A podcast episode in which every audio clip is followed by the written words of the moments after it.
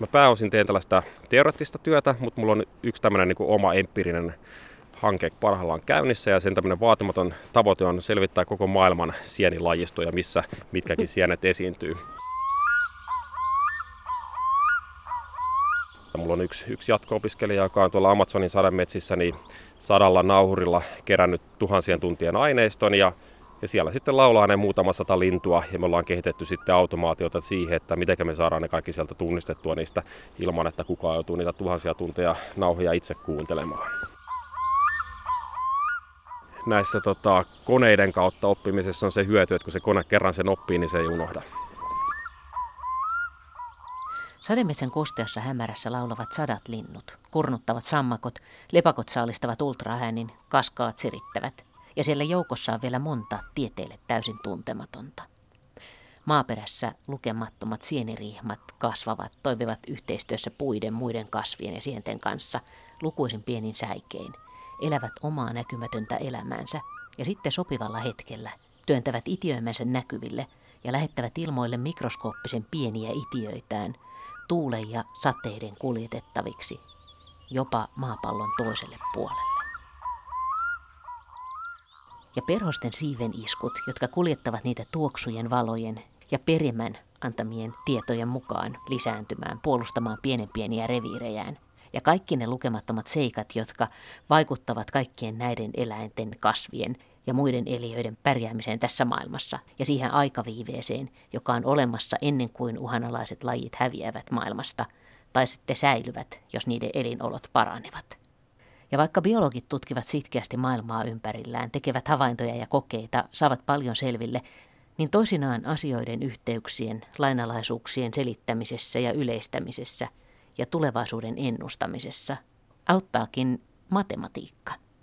Käyn matemaattisen ekologian professorin Otso Ovaskaisen kanssa metsäretkellä Helsingin viikissä. Ja lähdemme tietenkin liikkeelle siitä, että miten niin. Ja mikä ihmeen matemaattinen ekologia? Silloin kun mun lapset oli pieniä ja kysyi mitä sä teet, niin mä sanoin, että mä lasken perhosia. Että se oli semmoinen helpoin tapa kertoa, että mistä on kyse. Mutta kyllähän se nyt enemmän näin on, että matematiikkaa ja tilastotiedettä käytetään sitten näiden luonnon prosessien ymmärtämiseen. Eli ekologithan tekee paljon havainnoivaa tutkimusta luonnosta tai sitten kokeita, mutta sitten se, että mitenkä, mitä me saadaan näistä aineistoista irti, miten me niiden avulla ymmärretään luontoa paremmin, niin se usein sitten vaatii joko matemaattista tai tilastollista analyysiä ja se on se mun erityisala. Sano jotain esimerkkejä, että minkälaisiin kysymyksiin päästään matematiikan avulla kiinni. No matemaattiset mallithan on aika, aika yleispäteviä, että samantyyppisillä malleilla voi lähestyä hyvin monenlaisia ilmiöitä. Mä oon mun omassa tutkimuksessani, mä oon tutkinut esimerkiksi eliöiden liikkumista. Sitten mä oon tutkinut tällaista yksittäisten lajien populaatiodynamiikkaa. Sitten Eli mä... mitä se tarkoittaa? No se tarkoittaa sitä, että miten yksittäinen laji, niin miten sen runsaus vaihtelee paikassa ja ajassa. Et esimerkiksi mä, mä tein paljon tutkimusta Ilkka Hanskin kanssa, ja hän tutki tätä täpläverkkoperhosen metapopulaatiodynamiikkaa Ahvenanmaalla. Mutta sitten mä oon tutkinut aika paljon myös lajiyhteisöjen dynamiikkaa, eli tapauksia, missä meillä on useampia lajeja, jolloin kyseessä ei ole vain se, että miten ne lajit sitten vastaa siihen ympäristön vaihteluun, esimerkiksi missä on näitä sopivia ketoja ja missä ei, vaan miten ne sitten vuorovaikuttaa toistensa kanssa, esimerkiksi petosaalissuhteen tai vastaavien lajien vuorovaikutussuhteiden kautta. Ja sitten vielä yksi iso alue, mitä mä oon nyt viime aikoina tutkinut, on tämmöinen lajien tunnistamiseen liittyvät aihepiirit. Eli perinteisesti lajeja tunnistetaan sillä tavalla, että mennään tänne metsään niin kuin, niin kuin me ollaan nyt tehty ja tässä sitten kuunnellaan tai nähdään, että tuolla ehkä laulaa sinitiainen ja sen tekee se tutkija sen lajin tunnistamisen. Mutta nykyään meillä on sitten näitä paljon teknologian tuomia tapoja niin kuin selvittää lajistoa paljon tehokkaammin.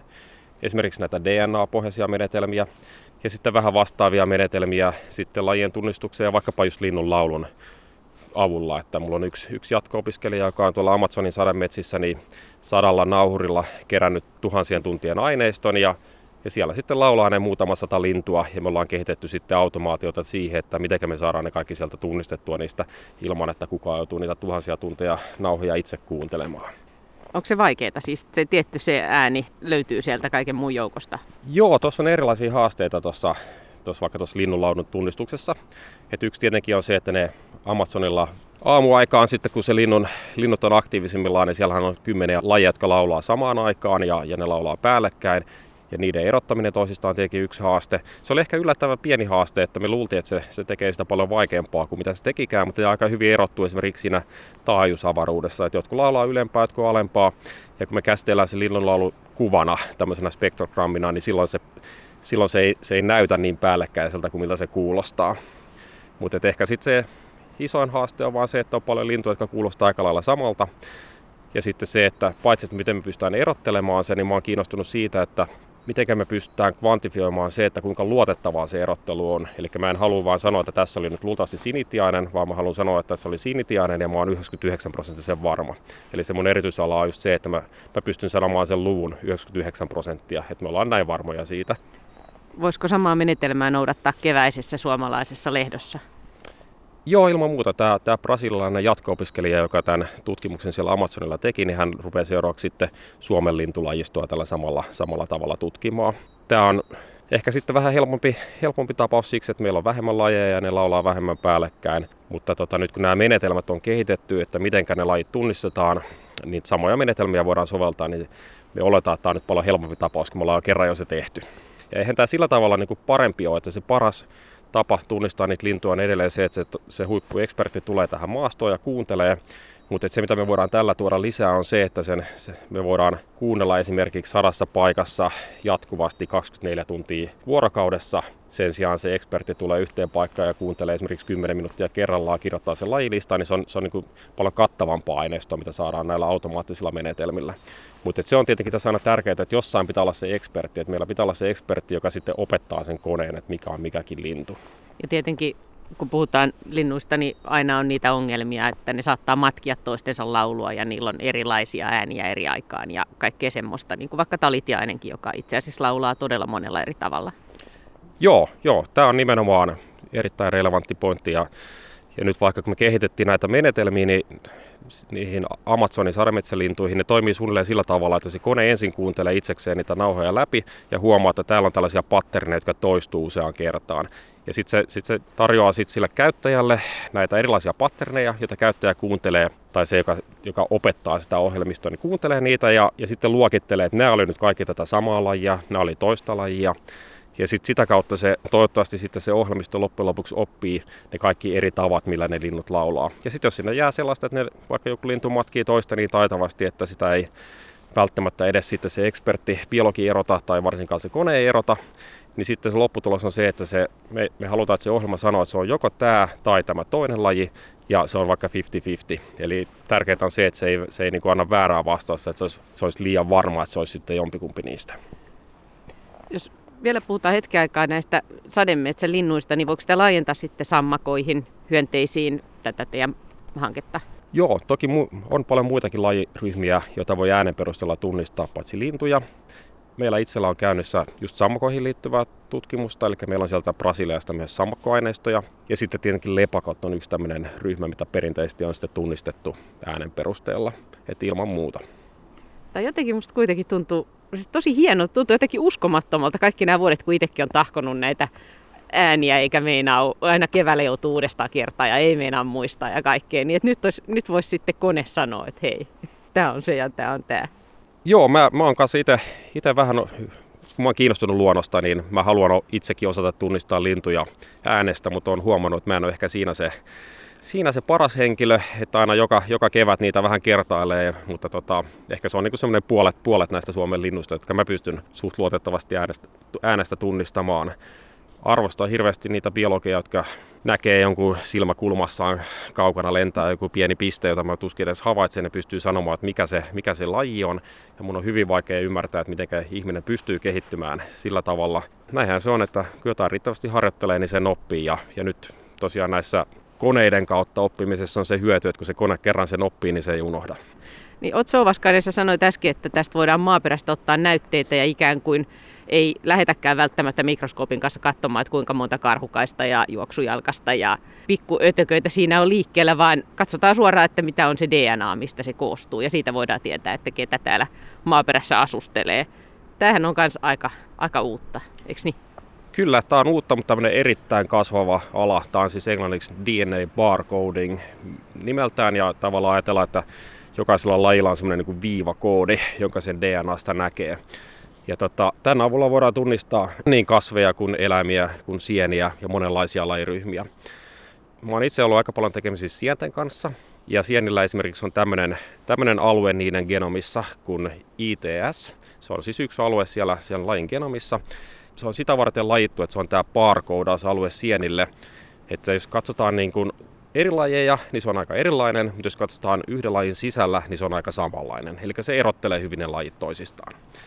Mä voin ottaa tuosta maaperästä näytteen, viedä sen tuonne labraan ja, ja sopia, että nyt e- eristään tästä näytteestä DNAta nimenomaan tältä ITS-alueelta. Niin silloin me, tällä mä päätän, että nyt me keskitytään näihin sieniin. Ja sitten mä voin sekvensoida sen DNAn ja näillä moderneilla menetelmillä, niin mä saan sitä yhdestä näytteestä ihan niin paljon niitä sekvenssejä kuin mä haluan. Esimerkiksi 100 000 sekvenssiä tästä yhdestä maaperän näytteestä olisi semmoinen tyypillinen määrä. Eli nyt mulla on sitten 100 000 sellaista kirjaajonoa, A, T, T, G. Tyypillisesti jokaisessa niissä jonossa on sanotaan ehkä 500 kirjainta peräkkäin, jos mä sitä ITS-aluetta sekvenssoin. Ja nyt tämä kirjaajono sitten kertoo mulle, että mistä lajista on kysymys. Mutta siinä on aika iso haaste siitä selvittää, että mikä laji se oikeasti on. Et jos mä vähän niin kuin sitä haasteen suurutta nyt lähden tässä haarukoimaan, niin yksi kysymys on tietenkin se, että me ei edes tiedetä, että mitä sieniä maailmassa on. Maailmassa on useita miljoonia sienilajeja, mutta me tunnetaan niistä sitten joitain satoja tuhansia. Ja nyt kun mulla on se yksi, yksi sekvenssi tästä maaperästä, niin se saattaa olla joku sieni, joka on siellä mun tunnettujen sienten taksonomiassa, josta mulla on referenssisekvenssi joukossa. Tai se voi olla semmoinen sieni, joka on siellä mun taksonomiassa, mutta mulla ei ole sitä referenssisekvenssiä. Tai se saattaa olla tieteelle tuntematon laji.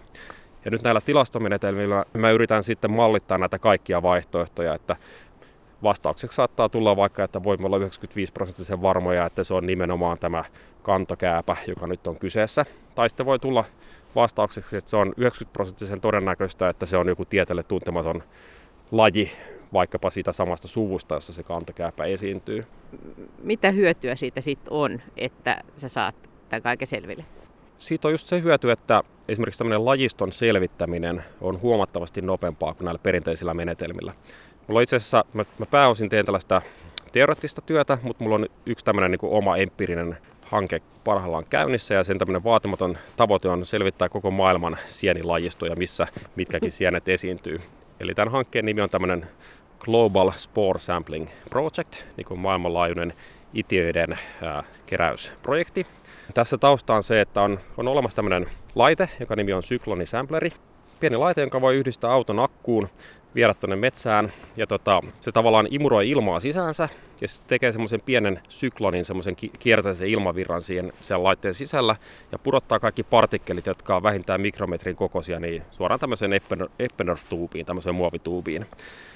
Eli kun sitä tuolla, vaikka tässä, tässä missä nyt seistää, niin jos sitä laitetta tässä nyt vaikkapa tunnin, tunnin pitäisi käynnissä, niin näyttää siltä, että se tuubi on edelleen tyhjä, koska ne sienten itiöt, mitä se kerää, on niin pieniä, mutta tota, todellisuudessa siellä voisi olla sitten vaikka sadan lajin itiöitä siellä sisällä. No ei nyt kun on talvi, mutta että jos niinku, mm. silloin kun itiöitä tuotetaan, niin sienet tuottaa, niin niitä keräisi. Eli me ollaan tehty jo tämmöinen metodi, tämmöinen niin metodi, pilottitutkimus, jossa me käytettiin tätä syklonisampleria eri pituisia aikoja minuutista vuorokauteen ja vietiin se erilaisiin metsiin ja avoimiin ympäristöihin ja katsottiin, että mitä lajia, lajistoa se sitten sen avulla pystytään keräämään. Ja se on aika uskomatonta, että jos mä yhden minuutin sitä laitetta tässä pyöritän, niin mä ehkä näen 30 eri lajia jo siitä näytteestä. Jos mä tunnin sitä tässä pyöritän, niin mä ehkä pystyisin noin sata lajia tunnistamaan. Ja jos mä vuorokaudessa tässä pyöritän, niin ehkä muutama sata lajia pystyn sieltä näytteestä tunnistamaan. Ja sitten siellä on lisäksi satoja, jollei tuhansia muita lajeja, joita mä en pysty tunnistamaan, koska ne mun tietokannat ei ole riittävän kattavia. Eli jos me ajatellaan, että mä haluaisin selvittää, että mitä, mitä sieneä tässä vaikka 10 kilometrin säteellä tästä meidän paikasta esiintyy, niin mä voisin tehdä sen tuollaisella hyvin pienellä effortilla. Tuon sen laitteen tähän, laitan käyntiin, tuun seuraavana päivänä takaisin ja sitten vielä sen tuubin tuonne laboratorioon ja, ja sitten asioita tapahtuu ja saadaan lajilista. Jos mä haluan tämän selvittää perinteisillä menetelmillä, niin mehän tarvitaan armeija noita sienieksperttejä, jotka sitten alkaa möyrimään tätä maastoa ja etsimään itiöimien avulla esimerkiksi mitä sieniä täällä esiintyy. Näissä molemmissa menetelmissä perinteisesti tässä uudessa on niin omat, omat niin hyvät ja huonot puolensa, mutta että tämä on niin valtavasti nopeampi tapa kerätä aineistoa. Niin se, mitä me ollaan nyt tehty tässä meidän siis tässä maailmanlaajuisessa sienilaiston selvityksessä on, että me ollaan hankittu 50 tällaista laitetta, ja sitten me lähetetään ne eri puolille maailmaa. Meillä on nyt ne 50 paikkaa eri maanosissa. jossa yhteistyökumppanit on luvannut sitten pyörittää niitä, niitä samplereita mukaan lukien ihan Etelä-Napamantereesta Havajille ja muille Valtameren saarille ja kaikki maanosat on mukana. Ja tota, ne pyörittää niitä yhden vuoden ajan yhden päivän jokaisessa viikossa, ottaa tämmöisen 24 tunnin näytteen. Ja sitten me kaikki nämä analysoidaan noilla menetelmillä, jotka mä just äsken, äsken tuossa kuvasin, niin me saadaan tämmöinen kattava, mutta karkea selvitys siitä, että millaista sienilajistoa on missäkin päin maailmaa ja sitten myöskin, että miten se vaihtelee sitten vuoden, vuoden ajan mukaan, milloinka minkäkinlaiset sienet tuottaa itiöitä. Hämmästyttävää. Joo, kyllä ilman muuta, että, että kaikenlaisia erittäin jännittäviä niin kuin näin tutkimuksen kannalta mm. aikoja eletään, että uusia mahdollisuuksia tulee. Otetaan vaikka yksi tämmöinen kysymys, mikä on erittäin vaikea selvittää. Kuinka pitkälle sienten itiöt lentää? Me tiedetään, että valtaosa niistä lentää lähelle, mutta aika suuri osa, tai jonkin verran niitä lentää ihan vaikka maapallon toiselle puolelle asti. Et osa, osa pääsee tuonne latvuston yläpuolelle ja, ja sitten tuolla ilmavirtojen mukana kulkeutuu vaikka maapallon toiselle puolelle asti. No nyt tällaisten niin kuin lajien leviämisen ja sanotaan vaikka tällaisten niin kuin tulokaslajien riskien arvioimisen kannalta olisi tärkeää tietää, että kuinka paljon sitten tällaista todellista pitkän matkan kulkeutumista on.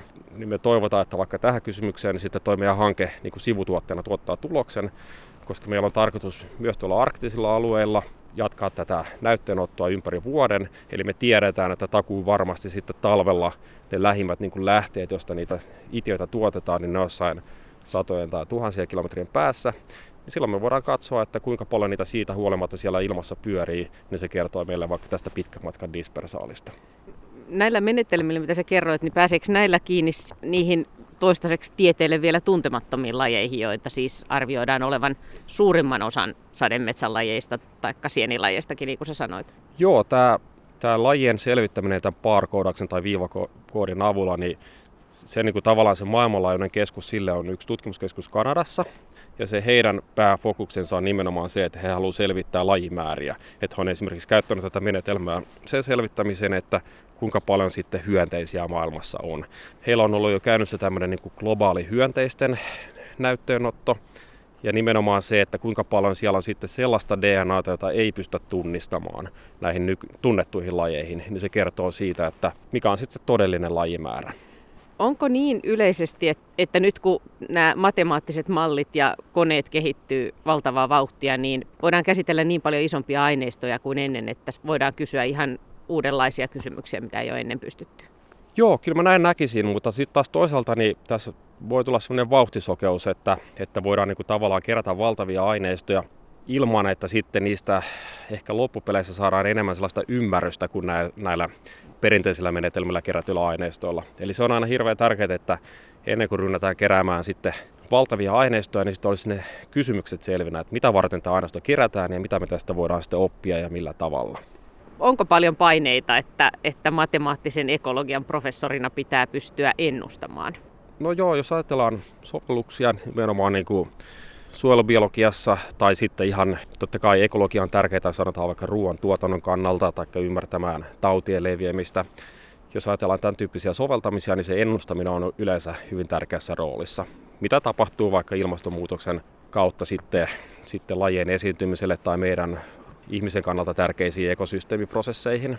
Ja nyt ehkä sitten mun kannalta on niin tärkeää tuoda, tuoda esiin sitä sanomaa, että mit, mitkä on ne epävarmuudet, jotka liittyy siihen ennustamiseen. Entä sitten Otso Ovaskan, jos piipahdetaan hetkeksi tässä luonnonsuojelupuolella, niin Suomessa on paljon puhuttu näistä vanhojen metsien tilanteesta siitä, että vanhoja luonnontilaisia metsiä on hyvin vähän, varsinkin Etelä-Suomessa ihan prosenttiluokkaa ja, ja samalla ne lajit siellä on kärsimässä hätää, niin pystyykö matemaattisesti laskemaan esimerkiksi sitä, että onko nämä alueet riittäviä, jotta ne lajit säilyy siellä jatkossa? Voiko tämmöisiä laskelmia tehdä? Joo, tämä on erittäin hyvä kysymys ja tällaisia laskelmia toki voi tehdä. Meillähän on olemassa tämmöinen hyvin yleispätevä lajimäärän ja pinta-alan välinen yhteys. Karkeasti sen avulla voidaan arvioida, että jos me esimerkiksi 90 prosenttia jostain elinympäristöstä hävitetään, että vain kymmenesosa jätetään jäljelle, niin sitten lajeista noin puolet häviää. Nyt jos ajatellaan vaikka näitä Etelä-Suomen metsiä, niin jos mennään ainakin sinne taakse, hyvin kauas taakse historiassa, kun tämä kaikki oli jotenkin luonnontilasta. Toki siitä tilanteesta meillä on jäljellä nyt alle kymmenesosa selvästikin. Puhutaan ehkä prosentin luokkaa on jäljellä. Eli, siis metsiä? Joo, näitä luonnontilaisia metsiä nimenomaan. Eli nyt Se ei tarkoita sitä, että, että sitten nämä kaikki lajit, jotka elää, elää näissä meidän Etelä-Suomen metsissä, että ne olisi kaikki uhanalaisia tai häviämässä, mutta nimenomaan ne lajit, jotka on niin kuin erikoistunut näihin luonnontilaisiin metsäympäristöihin, ne vaikka vaatii runsaasti lahopuuta, käyttää lahopuuta niiden resurssina, niin toki ihan, ihan jo suoraan tämän lajimäärä pinta välisen yhteyden avulla voidaan arvioida, että, että meillä on hyvin iso joukko lajeja, jotka on uhanalaistunut tai jopa jo hävinnyt. Nyt vaikka Etelä-Suomen metsäympäristöistä ehkä suuruusluokkaa 1000-2000 lajia. Ja tämä tarkoittaa siis, että joku ötökkä vaikka jollain tietyllä lahopuulla, niin se voi elää siinä ikään kuin elämänsä tyytyväisenä, mutta, mutta se laji ei sillä alueella pärjää pitempään, jos se alue on liian pieni. Joo, nimenomaan näin, että se ei riitä, että sitä sille lajille sopivaa elinympäristöä on sitten esiintyy vaikka yhtenä lahopuuna tai yhdessä metsässä, vaan sen lajin pitkäaikaisemman säilymisen kannalta sitä täytyy olla riittävästi, jotta sitten ne jälkeläiset, joita se yksi yksilö tuottaa, niin myöskin löytää sitten itselleen sopivaa elinympäristöä.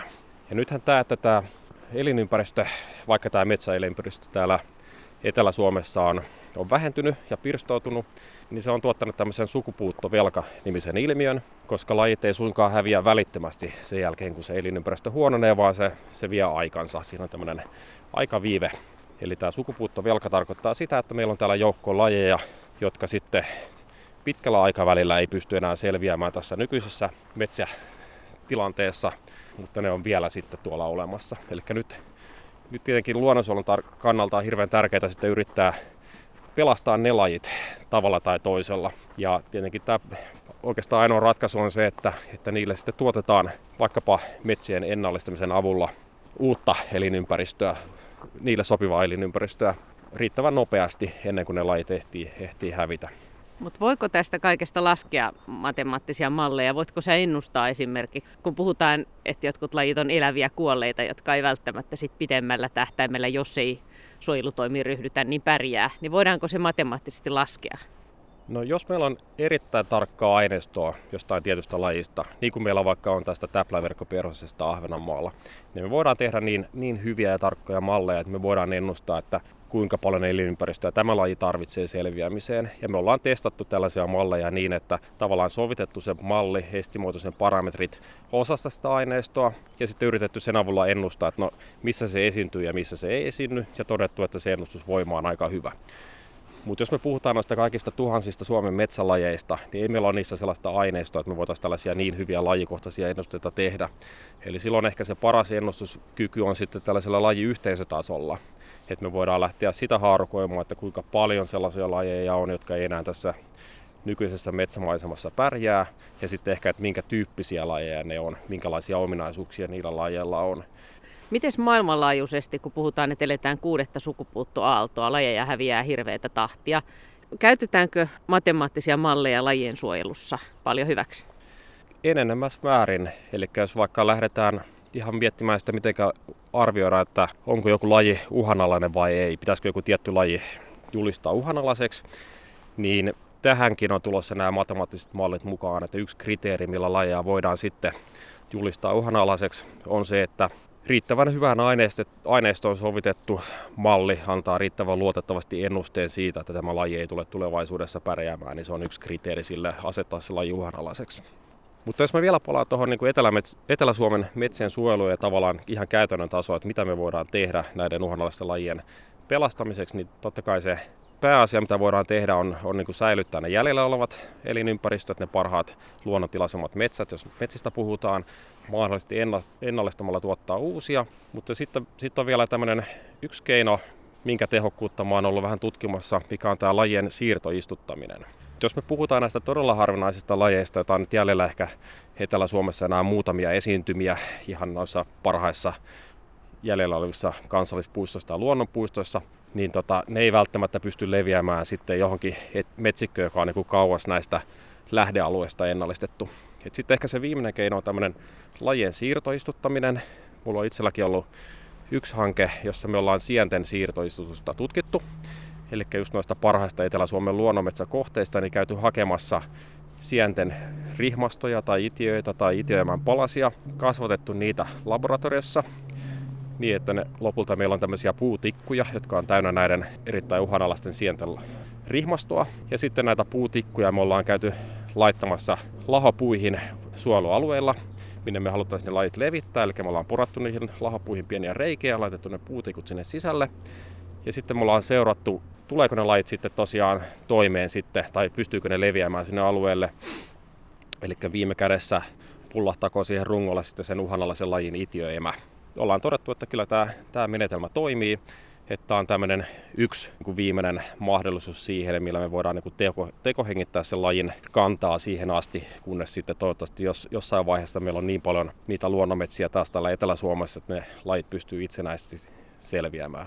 Minkä takia, kun sä mietit näitä asioita ja pyörit näiden lajikysymysten kanssa ja osittain suojelukysymystenkin kanssa, niin minkä takia se on tärkeää? Miksi on tärkeää säilyttää näitä lajeja?